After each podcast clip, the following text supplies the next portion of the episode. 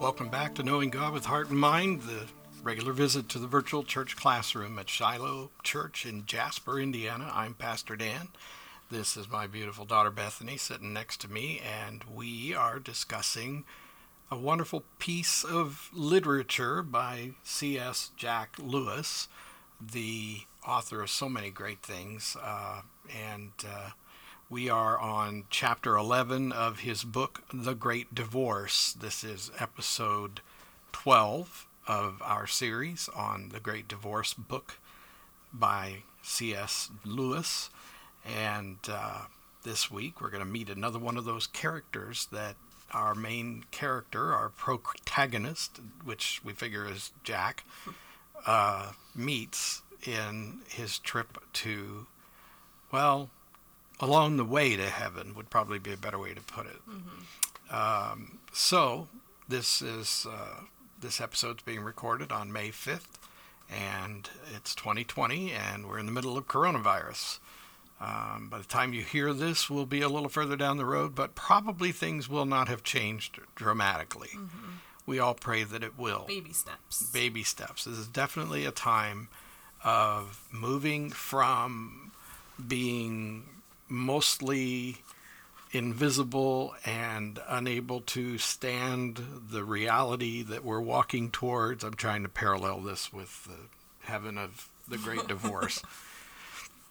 Most of the characters who arrive on the bus in the outskirts of heaven have to first learn how to function in heaven physically, and they find that they have a an ethereal quality. They're really more specter or ghost or whatever than they are real. Mm-hmm. And uh, in order to move towards the center of heaven, they've got to become more real.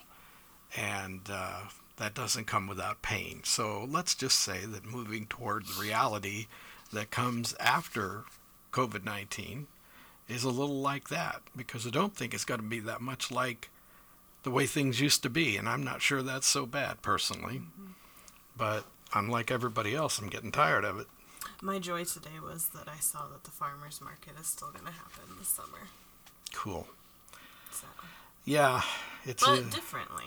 It's an interesting dilemma we've got mm-hmm. because we can't kill the economy in order to keep people from dying of uh, the uh, coronavirus, but at the same time we can't kill people in order to save the economy. Mm-hmm. So we're trying to trying to find a balance, you know, to to keep people healthy but not lose everybody's livelihood. So, mm-hmm. well, all right. So in this chapter of The Great Divorce by Jack C.S. Lewis, we are going to meet a bright spirit who's having a conversation with a motherly ghost. Mm-hmm. Remember, the ghosts are the ones who have made the bus ride from hell up to the outskirts of heaven and are being escorted by heavenly beings, bright spirits, who are trying to help them make it to heaven all the way in. Mm-hmm. And this motherly ghost is still struggling with bitterness over her son's death. And that one, that encounter is immediately followed by a magnificent encounter between an angel an oily ghost, and a lizard. Mm-hmm. So I love this quote from this chapter No natural feelings are high or low, holy or unholy, in themselves.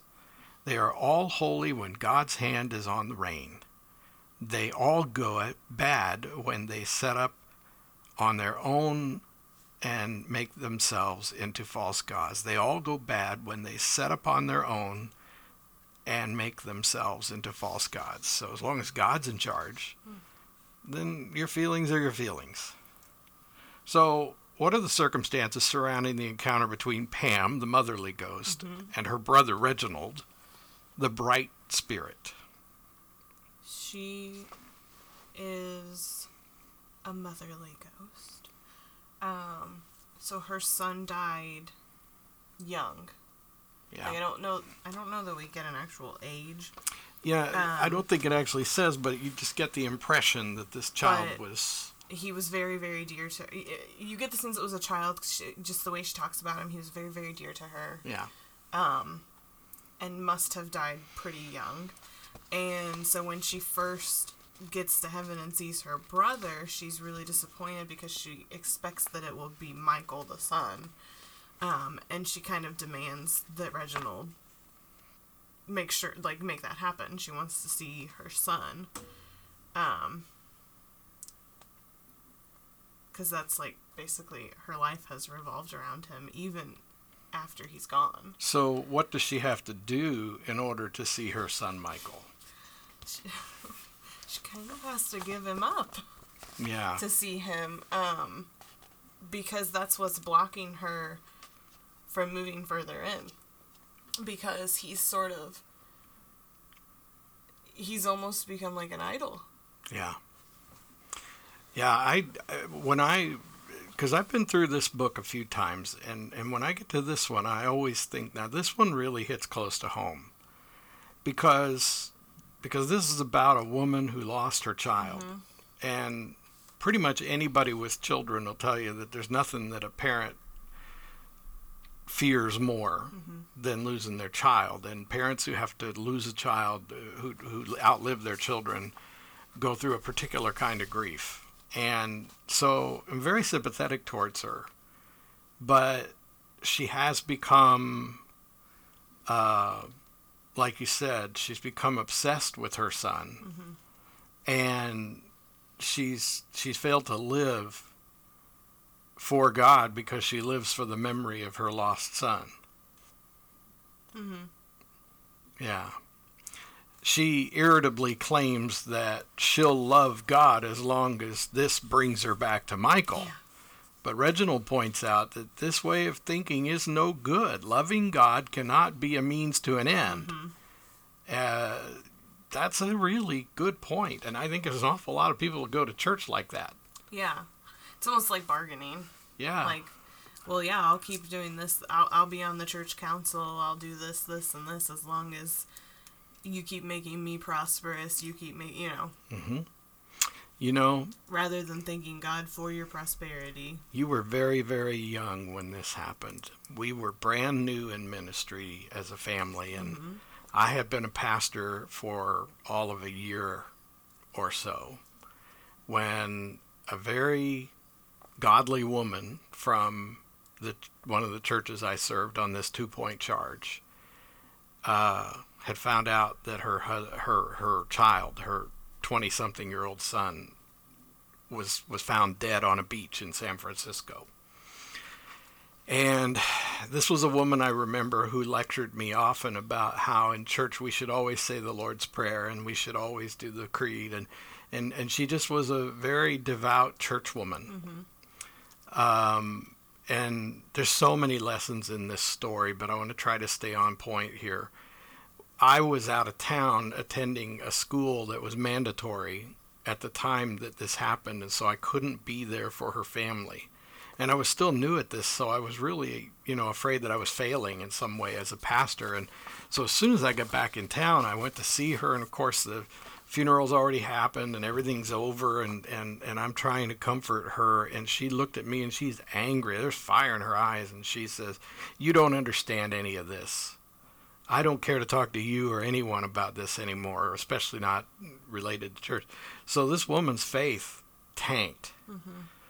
Now, I eventually learned that her son was gay. And she's a member of this little town, this mm-hmm. small town church.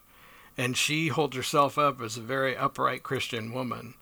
And, and that one of the reasons he moved to San Francisco was because he wanted to be somewhere where he felt he could be accepted. Mm-hmm. And uh, the circumstances around his death, I never did hear what happened. He drowned, mm. and he was found on the beach. So San Francisco Bay, mm-hmm. but but I don't know what happened to him. I don't know how he died. But I know that this woman basically did not want anything to do with me or the church and she just withdrew completely. And then it wasn't that long after that I was moved on to another church. I never did hear how that mm-hmm. turned out, but that one is stuck in my craw mm-hmm. for a mm-hmm. long time. And I've just thought, you know, there are people out there who are tempted to think that their life will go fine because God owes them that. Yeah. that they think that they're not going to have problems because they've given God, you know, exactly what they think God wants. And then when God doesn't prevent them from suffering pain, when God doesn't keep their child alive, uh, you know, and I think she had a real strong conviction that he died and went to hell, mm-hmm. Which only made things worse for her. And, you know, it really is. Like I said, I've thought about that for almost 25 years now, and I still think about it. And it's just like, you know, this woman lost her son. She's she's this woman Pam in our story is grieving her son, and she still thinks God owes her something, and she's thinking that that you know. And I've wondered if this lady I was telling you about from this you know years ago I've often wondered if she reached a point where she said to God, I'll bear this terrible thing because you owe me. Hmm. And so, in a way, she's planning to go to heaven and receive something from God that she's earned because she bore the pain of her son's death and everything. You know, um, we. If, well, I think I would hope that instead there, you know, she ha- went through that grieving time of pain and suffering, but is strengthened. I hope. I hope. I hope. You know. You know that church isn't even open anymore. Yeah. So all the people who were attending there died off or or became unable to attend, and the building is now some sort of private dwelling. Mm-hmm. And so it's interesting because I'm very sympathetic with this woman in this story. Oh, yeah. I I really feel for her, and I think, well, you know, we all go through that. But but the end of the day, the thing that I think is pretty clear here is she has set up God in her own image. That the problem people have in life is that they think they know what God is like, and they build their whole lives around what they believe God is like. And that's not so bad if you approach it from one direction. But so many of us are conditioned to think that God is like us, that God is, you know, made in our image. And and a lot of religion reinforces that idea. And and so it's like the most important thing anyone can learn about God is is that they need to know who God really is. And the only thing you can do that's going to help you know who God really is is to start by figuring out who God isn't. Mm-hmm. And God isn't you, mm-hmm. He's not me. That God isn't He, that God is a person of His own particular origin and, and, and, and, you know, but at the end of the day, if you don't know anything else about God, you've got to realize that God isn't you. Yeah. That just because you think something is unjust doesn't mean that God thinks it's unjust. Well, and also that God's not another person. Like like if we're going with the the Pam. Yeah. I don't know if I think she set God up in her own image. I think she set God up in her son's image. Yeah. Because every single thing in her life, like her happiness, her life, like like her actual physical life, everything is tied into that child. And yeah. so when she loses that child. Well, and her like, identity as a mother. Yeah, like, and... well, that is her identity. Period. End of story. It's mother. Yeah. Because she's wrapped everything up in him. So when she loses him, she has no identity. She has. Uh, she may not have hot like no hobbies. No, like there's nothing else. Which. Yeah. Yeah. That's a good one. That's good. Um, so, what was Reginald's answer to Pam to her question about if God loved her, then why did God take Michael away? Oh yeah. Um. How does Pam's motherly love violate God's command in Exodus 20, verses 1 to 6?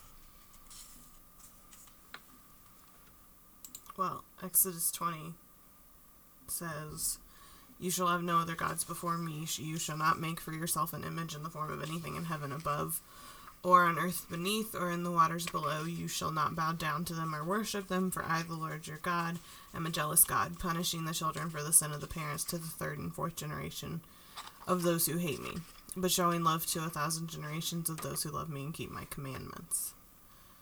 Yeah. And and Reginald does kind of say, and I'm not gonna lie, I struggle a little with it.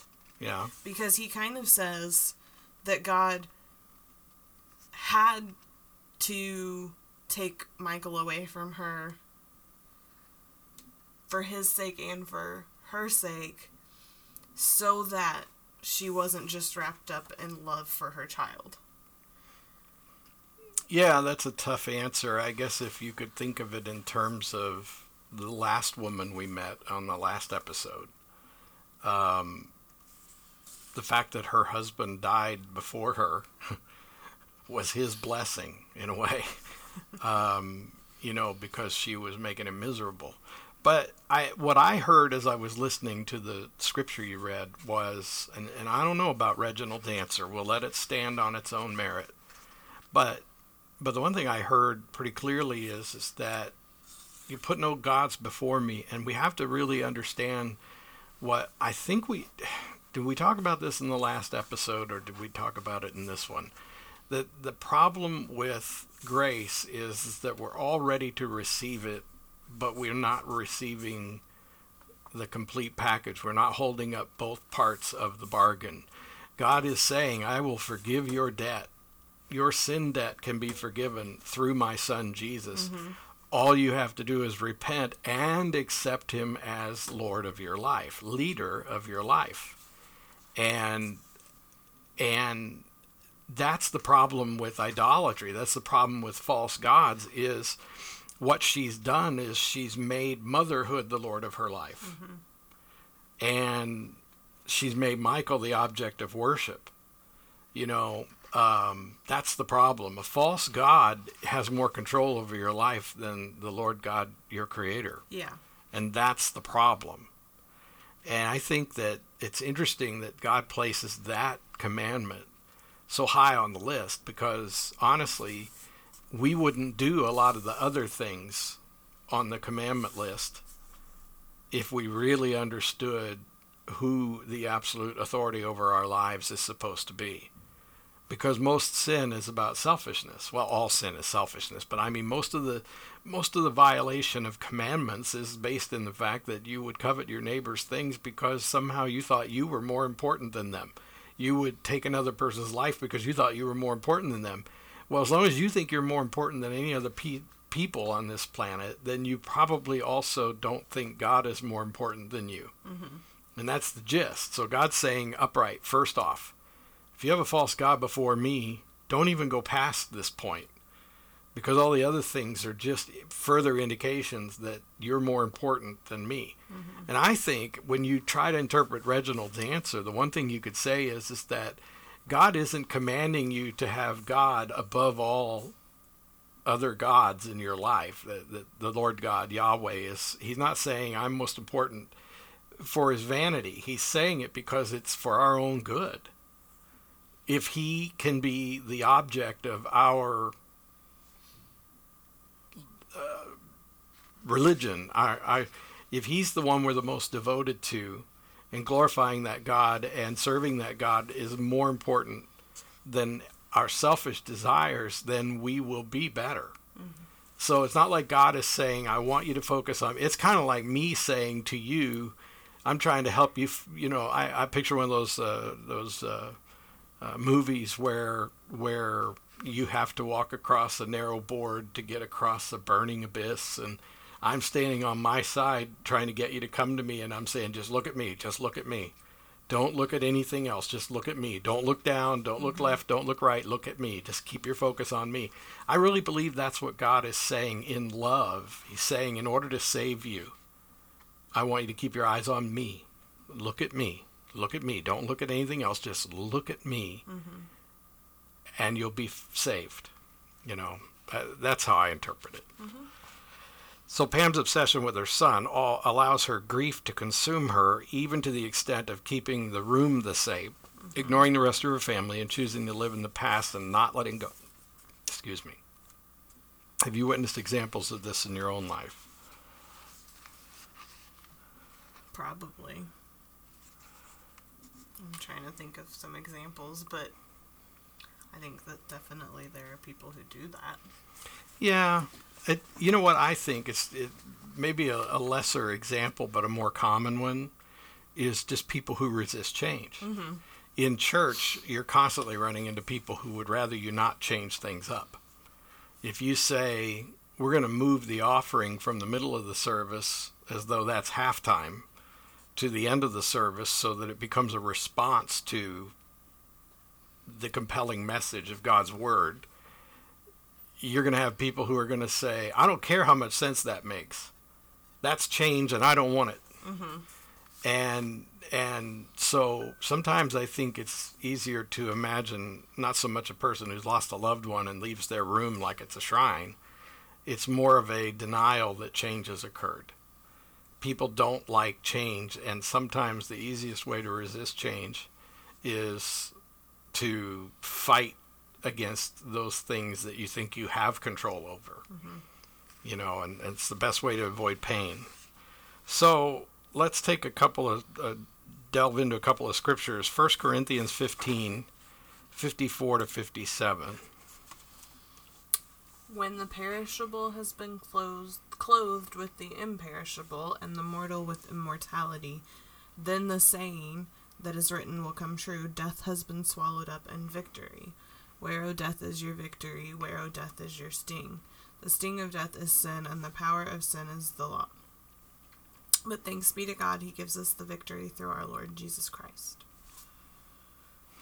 And and she basically is saying to Reginald, you know, that he thinks she believes that he thinks that she didn't love them enough, you know, love her brother and her mother, you know. Yeah. And and so she's trying to assign oh, is this ever a human problem that drives me out of my mind? Is people who are sure they know what your motives are. Yeah. People who assess what you say and what they see you doing and they don't evaluate the the outcome they don't evaluate the words that come out of your mouth. They don't evaluate the, the deeds you you do. They evaluate what they think is in your heart. Mm-hmm. Uh, this is why I've always had a problem with the concept of hate crimes, um, because somehow it's a more vicious form of vandalism if there's hatred associated with it.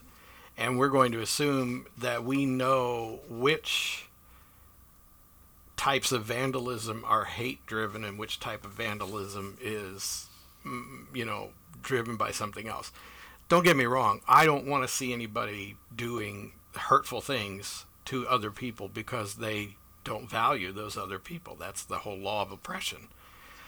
But my point is is that we can't know what's in a person's heart we can't really know what manipulates them. And what Reginald says to her is, is nobody can know that, especially not here, mm-hmm. because here that doesn't matter. Mm-hmm. That's not even a that's not that doesn't even come up on the radar. Uh, I'm going to push ahead of here a little bit. Um, so I'm jumping here to so MacDonald, you know, who is is uh, Lewis's spirit guide that's helping him find his way to heaven. Mm-hmm he he uh, uh, are moving away from the brother and the sister. Mm-hmm. And MacDonald quotes Luke chapter 18, verse 19, when he says, There is but one good, that is God. Everything else is good when it looks to him, and bad when it turns from him. So, how can the good feelings of motherly love, uh, sexual love, tolerance, patriotism, work ethic, commitment, family, intellect, etc. How can they be corrupted to become bad feelings? Well, we kind of covered that. Yeah, I mean, I think it, it kind of goes back to some things that Lewis talks about in Mere Christianity, where, like, you nothing, you can't really call anything good or bad except that they, if they come from God, like, things that come from God are good. Mm-hmm. Because He is good. Um, but the more we pull them into ourselves and it's like when Jesus says it doesn't matter what you put in your mouth. Yeah. Yeah. Like we've we yeah we've corrupted them basically because they've become like if like well I, the patriotism one is interesting yeah we, I've, like, I've had a rant about that for a while. patriotism is not a bad thing but to a certain extent we've made it a bad thing because we've honestly made it like a stumbling block for ourselves. We've cheapened it. On the way to god. Yeah. Um and we've done that with a lot of different things like we just talked about the motherly love thing and how that became a block for her. But yeah i think like they're inherently good because they come from god but we've we've um like stained them. Yeah that's good. Speaking of stains yeah. describe the dark oily ghost and his pet. He's dark and oily. Um, and yeah, he has a little red lizard sitting on his shoulder, which just makes me think of like every Looney Tune cartoon ever. Yeah. Where they've got the angel and the devil on their shoulder talking in their ear because like this lizard is described as sitting there whispering in the ghost's ear. Um so and the ghost thinks he has control over it. Yeah. But he really doesn't. Yeah. Um and yeah, this one's almost it's really funny. Yeah. It it's typically C.S. Lewis funny, you know, because Jack Jack has that sort of uh, droll sort of you know dry wit. It's mm-hmm. very funny, but sometimes you don't realize how funny it is because the delivery is so soft. Yeah. And this is pretty funny. So, as this ghost begins to head back to the bus, he's approached by not just a spirit guide, but an angel. Yeah. Emitting light and heat at the same time. What is the offer that the angel makes to the ghost, and what must the ghost do to receive the offer? He offers to kill the lizard. Yeah. And he says that he can kill it. Um, and the ghost is kind of like, I, he sort of doesn't like. Well, yeah, like the angel's like, "Do you want me to get him to shut up for you?" And the guy's like, "Yeah, that'd be great." And he's like, "Well, I can kill him." And he's like, "Oh well, no." Yeah. um. I, I think this is as close as we get to an answer that uh, to a question I asked. Again, I can't remember if it was this episode or the previous one, but but I was talking about in in the case of people who you know haven't really had a fair break in life. They've been mistreated and abused. They've had there's a lot of reasons why they're messed up. And God has to take that into account.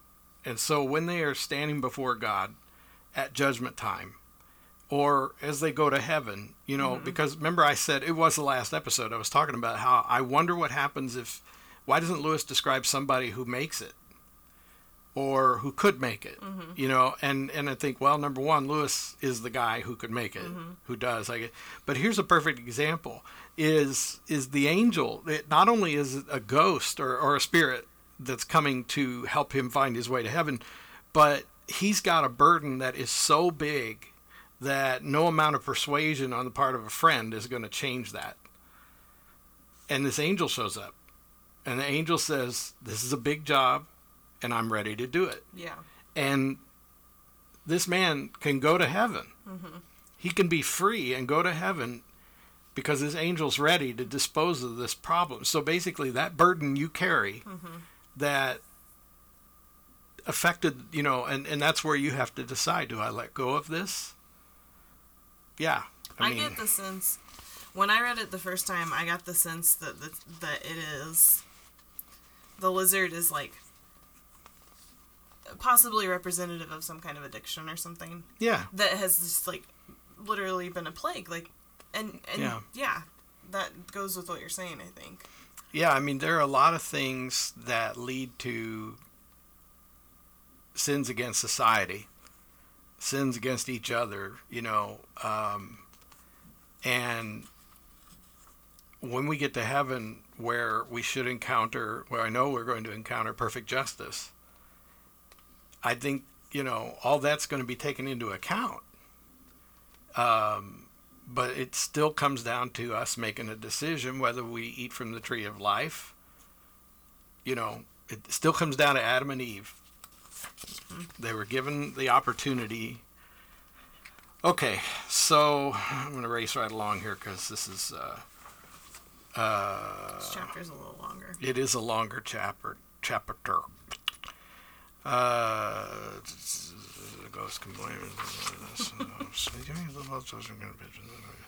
Why do we as Christians who know right from wrong continue to keep lust or any pet sin? And how does Paul describe his frustration of dealing with sin in Romans 7 14 to 20? And what is his conclusion in Romans 7 24 to 25? Scripture time.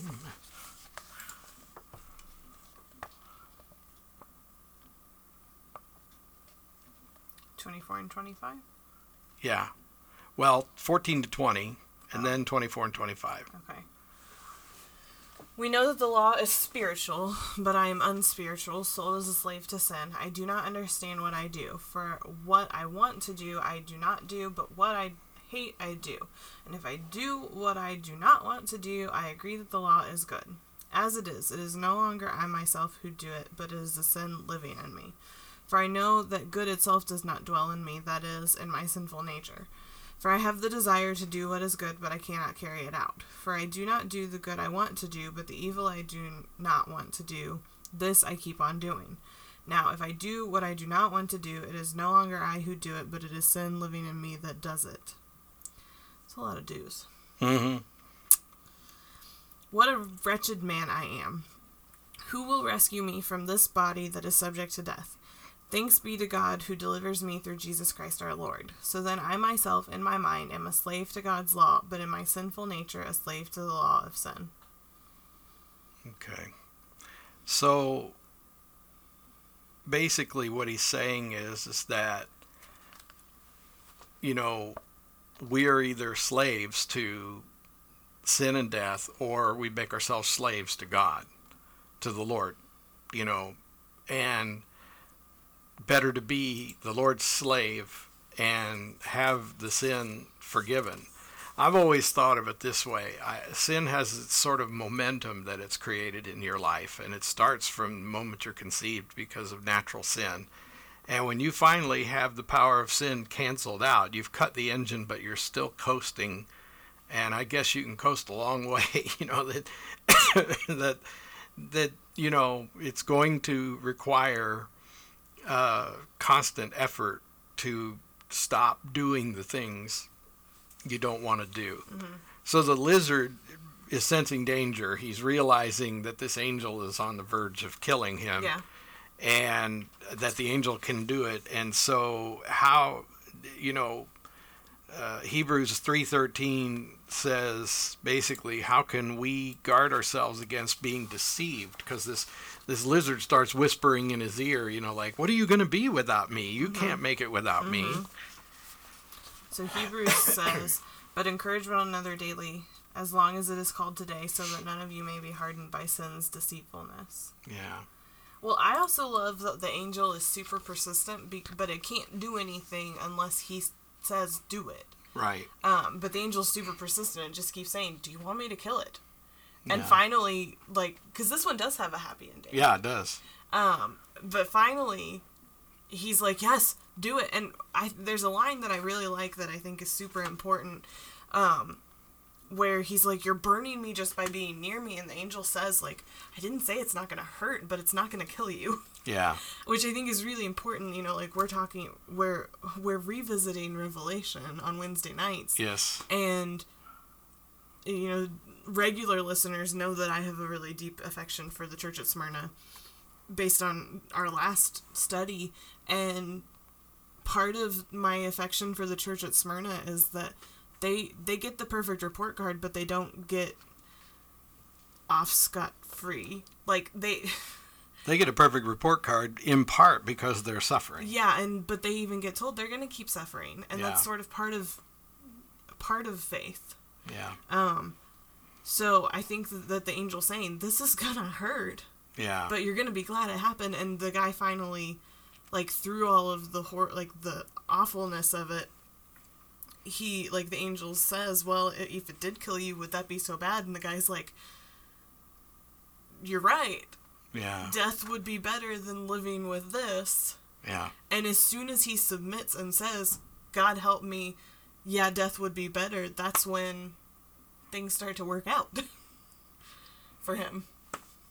You have settled this matter rather well. So let's just look at scripture to verify the points that have been so astutely made. Okay. Romans 10:13. For everyone who calls on the name of the Lord will be saved. 2 Corinthians 3:18. And we all who with unveiled faces contemplate the Lord's glory are being transformed into his image with ever increasing glory which comes from the Lord who is in who is the Spirit. So the bottom line is if you want to get rid of the red lizard, mm-hmm. if you want to get rid of that thing that has always had more control over you than God, you have to be willing to submit yourself to God and suffer the pain of being separated from that thing. Mm-hmm. And if it's an addiction, then there's going to be withdrawal.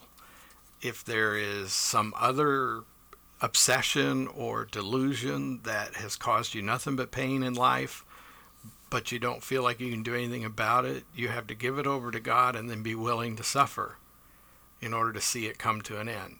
Mm-hmm. I suppose some of these battles won't end until we're in heaven, and an angel can pluck that sucker right off. I only hope that we have the courage to say, please do. I'd rather endure the pain of having this taken away from me once and for all than to live with it for all eternity or, or take it to hell with me. And look what happens. The lizard turns into this like stallion to into a beautiful stallion. Yeah. The oily dark smudge of a ghost turns into one of those bright spirits, jumps on the horse and literally rides off into the sunset in heaven.